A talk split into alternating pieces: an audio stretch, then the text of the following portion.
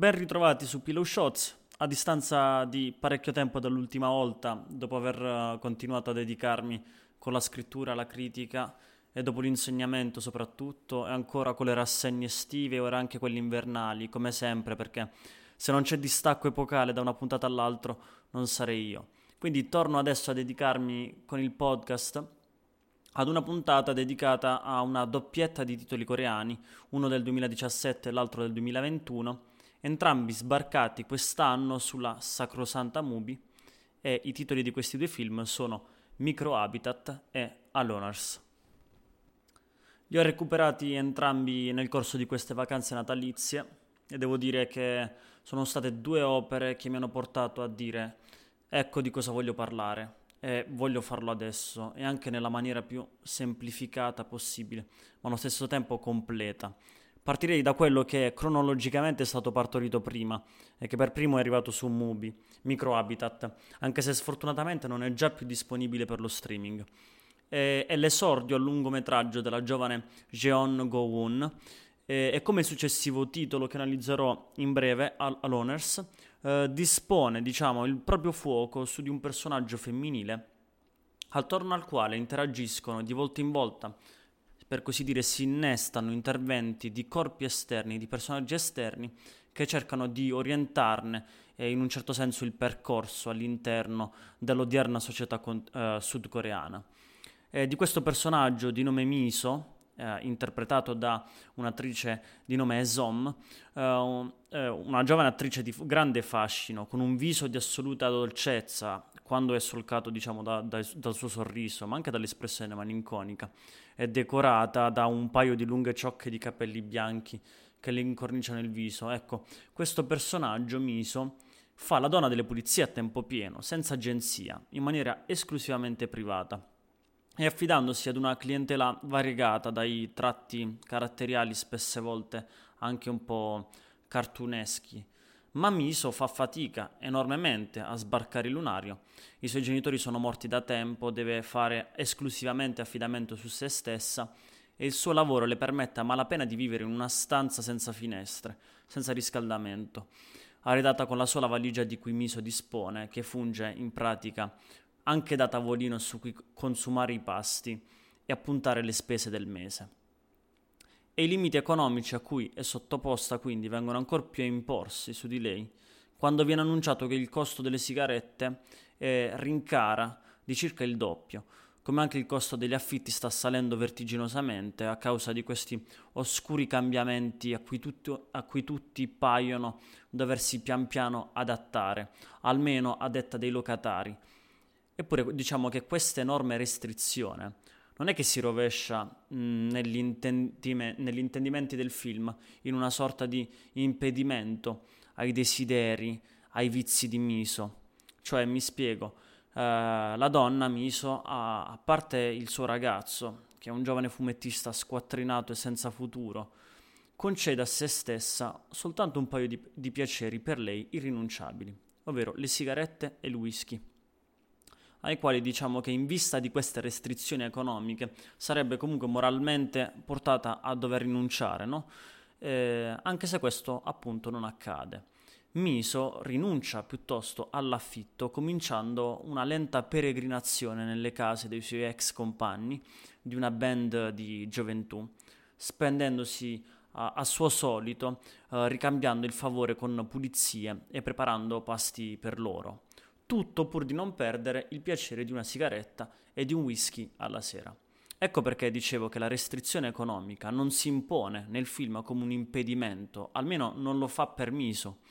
Cioè il girovagare poi tra i compagni della ex band scandisce uh, la struttura del film, quindi in forma per capitoli, e in ciascuno di questi il primo momento di ospitalità e disponibilità che Miso riceve fa poi posto invece a, una sorta di riconoscimento, cioè un, uh, un, quello de, di una rieducazione, per così dire, di questi personaggi al tempo storico in cui vivono, a cui sono legati.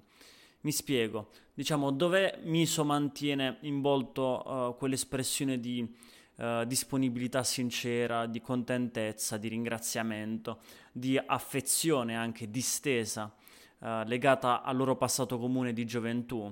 Gli altri, gli altri personaggi si rivelano invece appunto rieducati la parola che usavo, rieducazione, si ritrovano invece rieducati al processo di crescita a, all'età adulta, che vuol dire più di, tutto, più di tutto essere ancorati e costretti a un modello di compromesso economico, un riarrangiamento forzato per garantirsi una casa, un proprio spazio, una famiglia. Era eh, il 2014 quando in Corea del Sud vennero introdotte con la presidenza Park delle misure di tassazione maggiorata, tra cui questa misura che colpì il prezzo delle sigarette, in pratica raddoppiandolo. E ogni cosa da lì poi si è riversata come un fiume senza fine sugli affitti, anche sulle sigarette, dove gli altri quindi hanno ridefinito la propria disponibilità a stare al mondo attraverso la voce del compromesso Miso invece sogna ancora di poter fare esperienza delle sole cose per cui prova amore, un amore forte, ovvero la compagnia del suo ragazzo, pur donando il sangue per esempio per guadagnare qualcosa per andare a vedersi un film al cinema, e il whisky e le sigarette. E in quest'ottica il, il suo lavoro non si etichetta come una occupazione temporanea, cioè in vista di un futuro impegno ad attività di maggiore spessore, di maggior prestigio. No, il suo lavoro è davvero la sola cosa che Miso ha da offrire in quanto a uh, transazione emotiva e finanziaria, come sostiene Phoebe Chen nella sua lunga analisi sui notebook uh, di Mubi, dal titolo Close Up on Microhabitat, di cui magari vi lascio il link in descrizione. No, cioè non c'è des- proiezione futura di una nuova performatività, di una rieducazione del proprio desiderio. Miso è ciò che è per sé e per gli altri, con la propria bontà da disporre senza mai scalfire l'immagine di quel passato a cui nessuno invece pare poter o, almeno voler tornare. Neppure quando il suo compagno decide di allontanarsi due anni per un lavoro vero, tra virgolette, che lo paghi sul serio e gli dia una stabilità nell'attesa di potersi ricongiungere con Miso. Invece Miso sta lì, nella, nella sequenza del saluto, un momento struggente di assoluta bellezza. Eh, sta lì che tiene stretto il suo ragazzo, con la fiducia di rivederlo. È vero, ridotta questa fiducia ad una tasca minuscola, ma comunque autenticamente disposta ad accogliere quella separazione. Perché?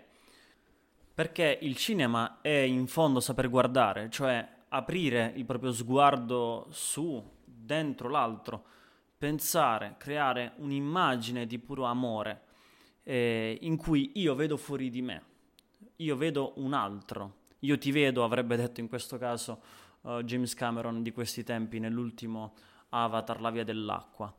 E quindi sperare che quest'altro fuori di me, l'immagine da me creata, possa trovare una propria collocazione nel mondo, un proprio benessere, un proprio lieto fine. Quindi, appunto, ripeto, anche al di fuori di se stessi, anche rinunciando a sé. Miso che rinuncia a questa figura, al proprio amore. E quanto è grande Microhabitat, almeno per me, per il sottoscritto, tanto lo è in modo assai comunque diverso l'altro film Aloners, un altro esordio coreano, stavolta da parte di Hong Seong-gyun, e sempre che la pronuncia non mi tradisca. Diciamo che qui quel corpo al centro nel film precedente, che era un corpo recidivo al riadattamento, un corpo di una performatività che resiste, resistiva in un certo senso, ora si rovescia nel suo profondo rovescio, no? nel suo profondo contrario. Cioè la protagonista di Aloners, Gina, è in un certo senso il prodotto del suo tempo, o lo è diventata secondo uno schema sociale sistemico, sistematico, per cui la ragazza funziona come ingranaggio, come elemento di esagerata, esclusiva produttività soprattutto nella logica aziendalista, come quella del call center per un servizio di carte di credito in cui eh, lavora Gina. Eh, in questo senso, in questa logica, il lavoro si, espl- si espleta, si compie con una tale meccanicità, eh, una tale efficienza da, es- da essere ovviamente alienante, eh, conducendo a una inevitabile divisione, riduzione ad una parcellizzazione del proprio tempo, del proprio mondo emotivo, dei propri rapporti sociali. Aloners questo lavoro lo conduce benissimo attraverso le sue immagini, con una grammatica piatta, raffreddata nelle temperature dei colori, nella stoicità, nella fermezza delle inquadrature, fisse, appunto, regolari, automatiche, quasi come appunto se si facessero da sé, quasi se partecipassero a questo sistema di automatizzazione e non c'è neppure mai una sfumatura di ridicolizzazione in questo film, no? di ironia, non c'è un'atmosfera ridicola, ridanciana che c'è invece in Microhabitat. Cioè sembra che per l'autrice del film non sia possibile sfumare in alcun modo in queste atmosfere eh, la società contemporanea coreana in particolare. Gina ha perso la madre e ora il padre, che si è separato dopo divergenze, tradimenti dalla, da, dalla moglie, si è rifatto sotto per allungare, diciamo così, la sua mano sull'eredità. Eh, o almeno questo è ciò che Gina vede e percepisce dentro di sé. Così prende ad allontanarsene ancor più, ma allo stesso tempo spia il padre voyeuristicamente attraverso una videocamera di sorveglianza neanche troppo nascosta nel soggiorno della sua casa natale, nella casa dei suoi genitori, in cui non vive più.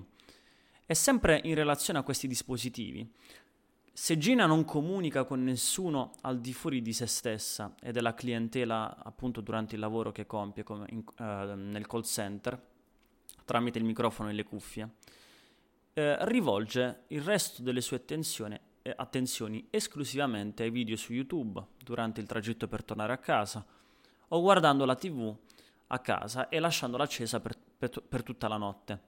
Quindi questi dispositivi tecnologici emergono come, per così dire, la sola propaggine di un corpo altrimenti dalle azioni sociali inutili avulse, se non proprio inesistenti. Ma attenzione perché un cortocircuito può manifestarsi, e lo fa all'interno del film. In che modo? Uh, attraverso un intervento esterno. Eh, in, un primo, in, un primo, momento, in un primo tempo, quando Gina neppure si accorge eh, che dopo una settimana circa Uh, il suo vicino di casa, un povero emarginato sociale, un altro prodotto della moderna alienazione coreana, è morto nell'appartamento di fianco, ignorato da tutti, apparentemente schiacciato dalla caduta della sua libreria di riviste e film porno. Quindi un triste scherzo del destino, chiaramente, ma Gina in tutto ciò dove si colloca, dov'è?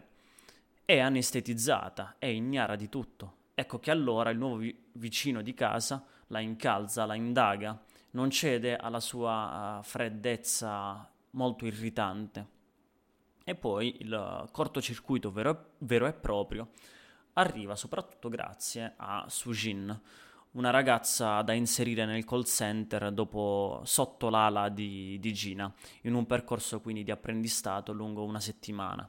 Sujin da, da giovane, da ingenua, custodisce ancora quella resistività eh, che era della protagonista di Microhabitat.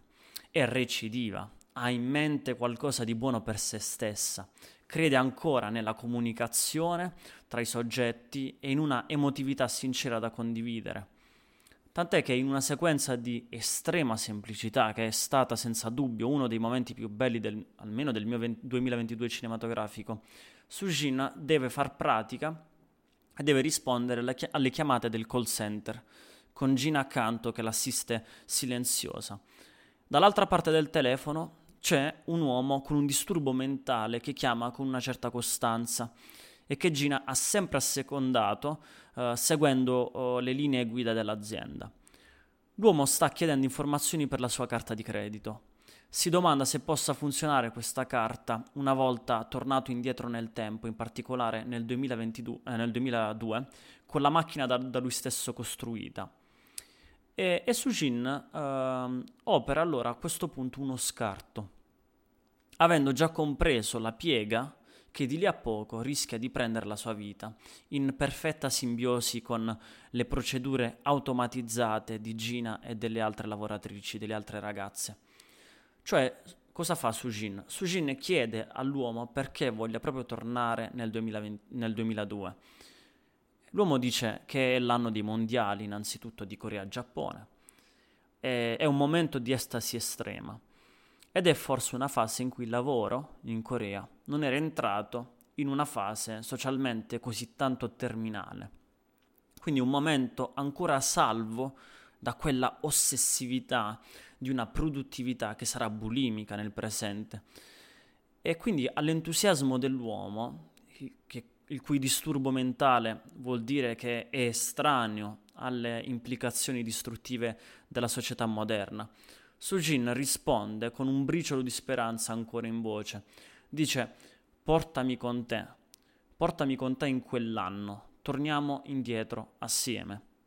E ripeto, è un momento di grande cinema, ha uno spessore solido di immagini che non sono uh, simulacri piatti, non sono immagini bidimensionali, e appunto non sono le registrazioni della videocamera di sorveglianza con cui Gina osserva il padre e guarda i video passati della madre, non sono appunto queste presenze fantasmatiche, ripeto, piatte.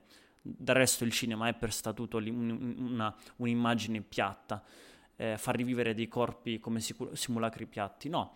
Ehm, è qualcosa di più di questo, a cui accordare un significato forte.